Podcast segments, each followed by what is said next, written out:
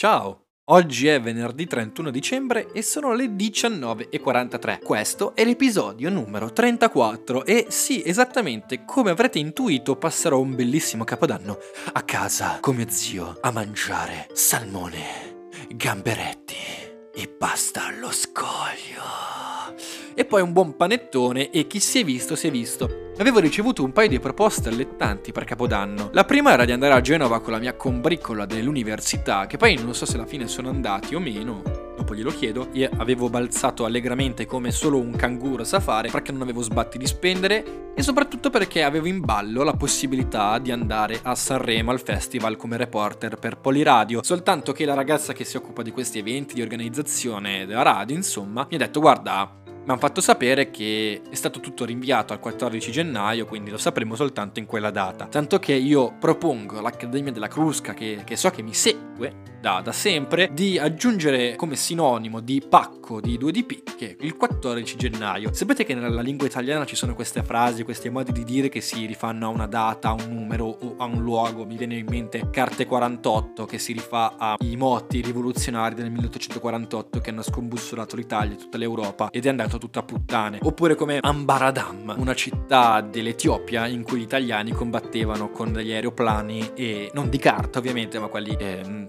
non so se siano in acciaio comunque quelli che volano, no? E veri, insomma. Parole dure. Parole dure di un uomo davvero strano. Mentre gli etiopi, gli etiopesi combattevano a cavallo. E quindi Ambaradam vuol dire un po' un bordello, no? Anzi no. Inaccettabile! Si può dire bordello, ma mai casino. Io mi ricordo in prima media una mia, raga- una mia ragazza, eh, ciao Don Giovanni, una mia compagna di classe disse alla professoressa di italiano casino e si arrabbiò un botto. Perché si sa che i casini sono delle case in cui si andava a puttane. E sta di fatto che... Eh, niente, mi ha detto che cioè, mi farà sapere, quindi presumo che non si farà un c***o di niente. Cioè, quasi meno male perché devo studiare. Ma ci arriviamo. E poi la seconda proposta che ho preferito, sinceramente, che mi è arrivata l'altro giorno, era di andare a casa di un mio amico, fare una serata un po' come se avessimo 30 anni, no? Perché cenavamo, mangiavamo un primo, un secondo, un vino. E però poi purtroppo chi doveva organizzare è stato in contatto con un, un suo collega di lavoro che era positivo al Covid. Lui ha fatto il tampone rapido, era negativo, però onde evitare eh, sia mai quarantene varie, ci siamo detti non è che non la facciamo, la posticipiamo. Eh, la rimandiamo di una settimana, invece di festeggiare il 31 facciamo il nostro capodanno il 6 di gennaio, che è una cosa molto indie, tipo al giorno della Befana, noi festeggiamo capodanno. E tra l'altro ho scoperto da una ragazza di Poliradio, Lina, se non sbaglio, che in Russia si festeggia il 6 di gennaio. No, il 7 di gennaio, Natale, sta cosa metto, ma che roba strana. Altra chicca sul Natale che ho scoperto, sapete perché in Italia, comunque nella maggior parte del mondo, Natale si festeggia il 25 dicembre e la maggior parte di voi mi risponderà, ah, sì perché gli antichi romani festeggiavano il sole, quel che è, il 25 dicembre. Ma io vi chiedo, perché i romani lo festeggiavano il 25 dicembre? Non perché Newton è nato quell'anno, perché Newton arriva dopo, i romani insomma, e anche Gesù. Buongiorno! Non fa ridere! Però, perché eh, il 21 dicembre c'è il, solsti- il solstizio in- inverno, anche se poi, vabbè, le cose un po' cambiano, non è esattamente più quella data, però a, a livello storico e mm, concettuale rimane sempre quella. E in sostanza, dopo il 21, dopo la morte del sole, c'erano tre giorni e dopo il terzo giorno il sole si rincarnava e ripartiva. E la contrapposizione con Pasqua, che praticamente io io è una cosa che avevo già sentito anni fa, forse a catechismo, però non avevo mai colto effettivamente. La Pasqua si festeggia la luna piena subito dopo l'equinozio di primavera. Eh, mi ringrazierete come? Ma certo, seguendomi su Spotify, Podcast Flusso, oppure su Instagram comodamente con un click. Andiamo avanti. Allora, comunque stavo stavo iniziando a notare effettivamente che, poi non lo so, cioè sapete, da ragazzini, i primi capodanni che, che io ho festeggiato in maniera seria, tra virgolette, con i miei coetanei, con uh, la mia compagnia, e la prima è stata boh, verso i 16-17 anni, quindi era il 2016. Poi ovviamente immagino che nelle città grandi come Milano, come Torino, questa cosa qua magari sia un po' più anticipata, nel senso più facile che uno festeggi perché ovviamente c'è più vita, mentre io sono qua ad Auzzate con 400 abitanti, quindi quando ero più piccolo avendo possibilità di trasporto, non è che ci fosse tutto questo modo per festeggiare. Però comunque più il tempo passa, più i capodanni aumentano e più i ricordi collegati ad essi. Ed è un metodo che ti fa sentire vecchio. Cioè, la prima volta che io, uh, iniziando a ricordare, a remembrare eventi del passato, inizio a percepire il tempo passa anche per me. Cioè, ovviamente non, sono, non, sarò mai, spero, uno di quelli che è arrivato a 30 anni, 40 anni dirà Oh, come sei fortunato tu ad avere 20 anni. Anzi, a me non dispiace invecchiare. Tanto mi faccio sempre le 17 anni.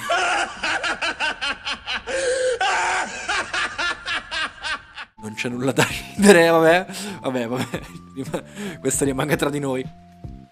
Nel 2015-16 facevo seconda liceo, no, facevo terza liceo ed è stato il capodanno più indie perché eh, praticamente sono rimasto a casa, non ho fatto un clacson di niente. Ho mangiato il mio panettone al cioccolato, ho mangiato la mia pasta ragù, avevo una bottiglia di quinotte, quindi ero contentissimo. Boh, chissà cosa guardavo ai tempi YouTube, forse YouTube avrò guardato qualche roba del genere o Victor Laszlo 88, che salutiamo anche lui fan di Podcast Flux e tra l'altro colgo l'occasione per consigliarti di fare insomma qualche video su No Way Home di Spider-Man, visto che ne hai fatti soltanto 9-10, non so, almeno 12 un po' per celebrare gli apostoli, visto che siamo in periodo natalizio, non è male. Uh, l'anno dopo sono andato a casa di una mia amica, abbiamo fatto serata, siamo stati, è stata una serata molto goliardica ed è iniziato un po' una, una, cosa che mi ha caratterizzato sempre, ossia tormentoni e frasi che stabiliscono un preciso momento della mia vita. In quella serata la, non era una frase, era una parola, era un nome, Georgie Boy. Giorgi Poi di Arancia Meccanica. Che vabbè, non sto qua a spiegargli perché, perché non c'è voglia. E anche perché, vabbè, andiamo avanti. L'anno dopo, poi, eh, 2017-18, quinta superiore, siamo andati in una casa affittata, una, tipo una casa in montagna, in provincia di Sondrio se non mi sbaglio. E la frase della serata era come nel 2006, perché giocavamo a PES 2006 anche lì roba molto indie. L'anno dopo, ossia 2018-19, ero a Cannes, a casa di Maffo, che colgo l'occasione per salutare perché so che mi ascolta quindi è un caloroso abbraccio e niente, auguri, buon, buon anno Maffo. E vabbè, anche, cioè lì non, non, posso dire niente di quel capodanno perché come in Fade Club, lì a Cannes c'è una legge precisa eh, ciò che accade a Cannes rimane a Cannes. Eh, l'anno dopo, poi nel 2019-20, quindi prima dell'inizio della pandemia, ho fatto una cosa molto da quarantenne, sono rimasto a casa con la mia ragazza dell'epoca che so che anche lei mi ascolta ogni tanto, quindi ciao. E niente, mi raccomando, oh, ti do il permesso per fidanzarti per sette anni più o meno.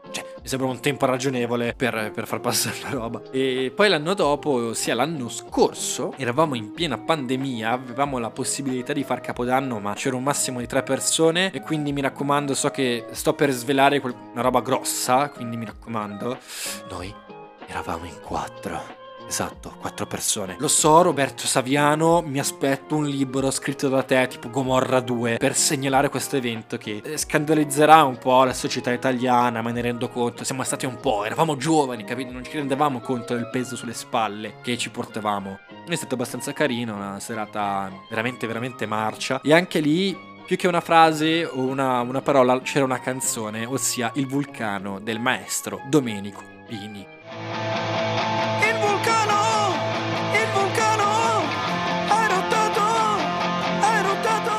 Dove per vulcano si intende me stesso, io, e per aeruttato si intende ha vomitato. Quindi c'ero io che avevo sul giubbotto perché eravamo appena tornati dentro per lanciare i petardi a mezzanotte. Avevo chiuso la cerniera fino, sapete i giubbotti che arrivano fino quasi al cappuccio, no? Ecco, eh, io ce l'avevo fino alla bocca e ero seduto, collassato, avevo un momento di estasi, di illuminazione, avevo raggiunto il nirvana, ero a livello di Buddha, ero un uomo superiore, ero Im, ero figlio dell'uomo, ossia un, un essere che apparentemente sembra umano ma eh, è oltre, e ha oltrepassato i propri limiti. E beh, praticamente oh, ero seduto col giubbotto fino alla bocca, ho iniziato a sgorgare liquidi organici. E diciamo anche poi il giorno dopo il proprietario di casa che saluto, anche se lui non penso mi ascolti, uh, diciamo che io ho finto di aiutarlo ma in realtà gli ho fatto soltanto compagnia perché ero veramente collassato e poi vabbè avevo lasciato il finestrino della macchina aperta e quindi è entrata tutta la neve che aveva nevicato creato da me. È stato un capodanno molto molto marcio, però divertente. Quest'anno invece, niente, passerò a casa con mio zio, mangiamo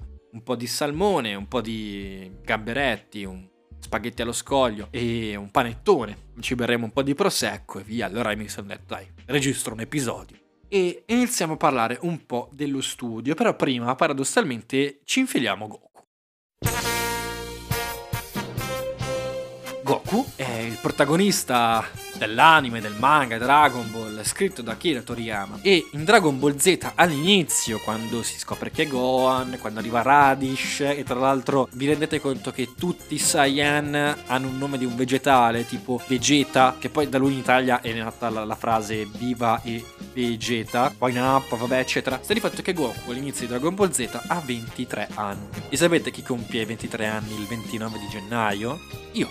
E Goku, sin da quando era ragazzino, quando inizia l'allenamento dal Supremo, poi con, quando va da Recaio, no? Ha una divisa arancione. Allora, ho provato a cercare su Google il peso effettivo, ma oh, probabilmente devo navigare sulla deep web per trovarlo. Non ho trovato assolutamente niente. È solo un ragazzo che fa questi video in cui parla il traduttore, ci viene detto una divisa di peso notevole. Quindi, boh, sarà 200 kg, facciamo 200 kg. Ecco, Goku si allena per diventare più forte mettendo una divisa di 200-300 kg. Io ovviamente, come penso tutti voi, non, non, non, ho divise di questo spessore, di questo peso, però mi sembra di vivere tutto il giorno, tutti i mesi, con un peso sulle spalle, come se avessi una felpa di 200 kg mi sembra di vivere costantemente con la testa chinata perché ho questo peso sulle spalle da portare. E l'università, il dover per forza essere il migliore in qualcosa, il dover fare il podcast, il dover fare la radio, il dover andare a correre. Io ho basato il mio 2021 e penso di aver raggiunto lo scopo sul cercare di far tutto con leggerezza, però di farlo Sta di fatto che poi la leggerezza diventa un'arma a doppio taglio perché è un attimo che possa diventare pigrizia. Adesso devo fare gli esami, ma io ho una caga addosso, incredibile. Cioè è come se io mi giocassi tutta la mia vita. E vabbè, cioè, ci sta, cioè è vero da un certo punto di vista. Io ho un po' di esami da dare, ma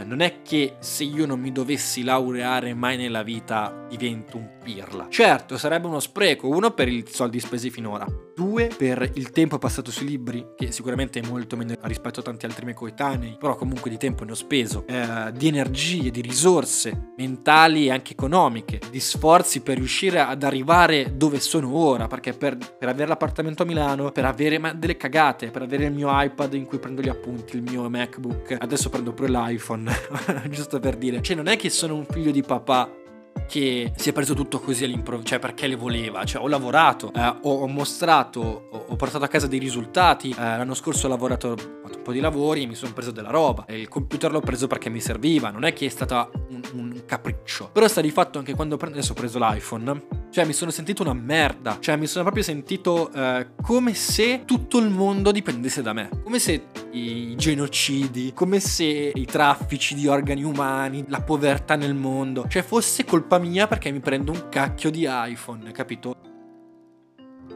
Ho la presunzione di, di, sentirmi bravo, soltanto che già l'essermi reso conto di avere questa presunzione mi fa star male, cioè mi fa dire come io non sono degno, faccio schifo, il mondo è una merda, se fa tutto schifo è colpa mia, se c'è la crisi, se c'è stata la seconda guerra mondiale è colpa mia perché voglio un iPhone, allora cosa mi metto a far roba? Sto fermo, non faccio niente. E niente, cioè la cosa che mi, mi dà fastidio, mi, mi, preoccupa. Cioè è come se ogni mia azione dipendesse il mondo intero. Soltanto che io non sono Goku, non ho una divisa arancione che pesa 300 kg, non diventerò mai Super Saiyan e non salverò mai il mondo. Cioè, io sono lì perché non posso sentirmi libero di prendermi un iPhone? Perché non posso sentirmi libero di studicchiare così? Certo, eh, subentra poi la, la forza d'animo, la forza di volontà, i sogni che uno ha, anche comunque una forma di rispetto. Cioè, mi rendo conto che è giusto avere il peso, io non lo voglio cancellare, però non voglio che il rispetto che devo provare verso mio zio, verso mia mamma, verso la mia famiglia, verso i miei antenati sia un qualcosa che mi debba mettere anche il bastone fra le ruote. Non voglio vivere con pesantezza solo perché devo vivere in maniera densa e carica e ricca di significato ogni cosa che faccio. E niente, questo è un po' una, un viaggio che mi sono fatto, che volevo un po' raccontare in questo, in questo episodio. Quindi io vi dico, eh, poi tra l'altro mi piace sempre che Stavo notando che negli ultimi episodi c'è sempre un po' questa vena di no, io lo faccio, eh, però, eh, c'è sempre un però. Non è facile diventare bravo in qualcosa. Ci si dimentica, no? Sostanzialmente che prima diventi bravo in qualcosa, poi dopo magari diventi famoso. C'è gente che diventa famosa senza saper fare niente, però io non sarei in grado di diventare famoso senza saper far niente. Mi ricordo al liceo, no? C'era il mio professore di filosofia, quel balordo che mi ha detto di no, io volevo invitarlo al podcast, ma lui mi fa che non aveva voglia, mannaggia Dio. Sta arrivato che noi parlavamo, diceva, eh no, però guarda che quelli che diventano famosi su TikTok, tutti sarebbero capaci di farlo. E c'era il mio amico Gabriele che diceva no, non è vero, cioè non è vero che tutti sarebbero in grado. Io mi rendo conto che ci sono molte persone che non fanno un c***o sono famosi perché magari c'è un sacco di tipi su Instagram sono famose solo perché sono belle. Però io non sarei in grado di fare quello che fanno loro. E la forza di volontà sta nel dire io mi stacco, faccio quello che voglio fare, ma accettare che forse o non ci sarà mai o ci vorrà molto più tempo per raggiungere una visibilità degna di nota, come il peso notevole, degno di nota, della divisa di Goku. Dice il saggio, tutto è bene ciò che finisce bene e E l'ultimo chiuda la porta.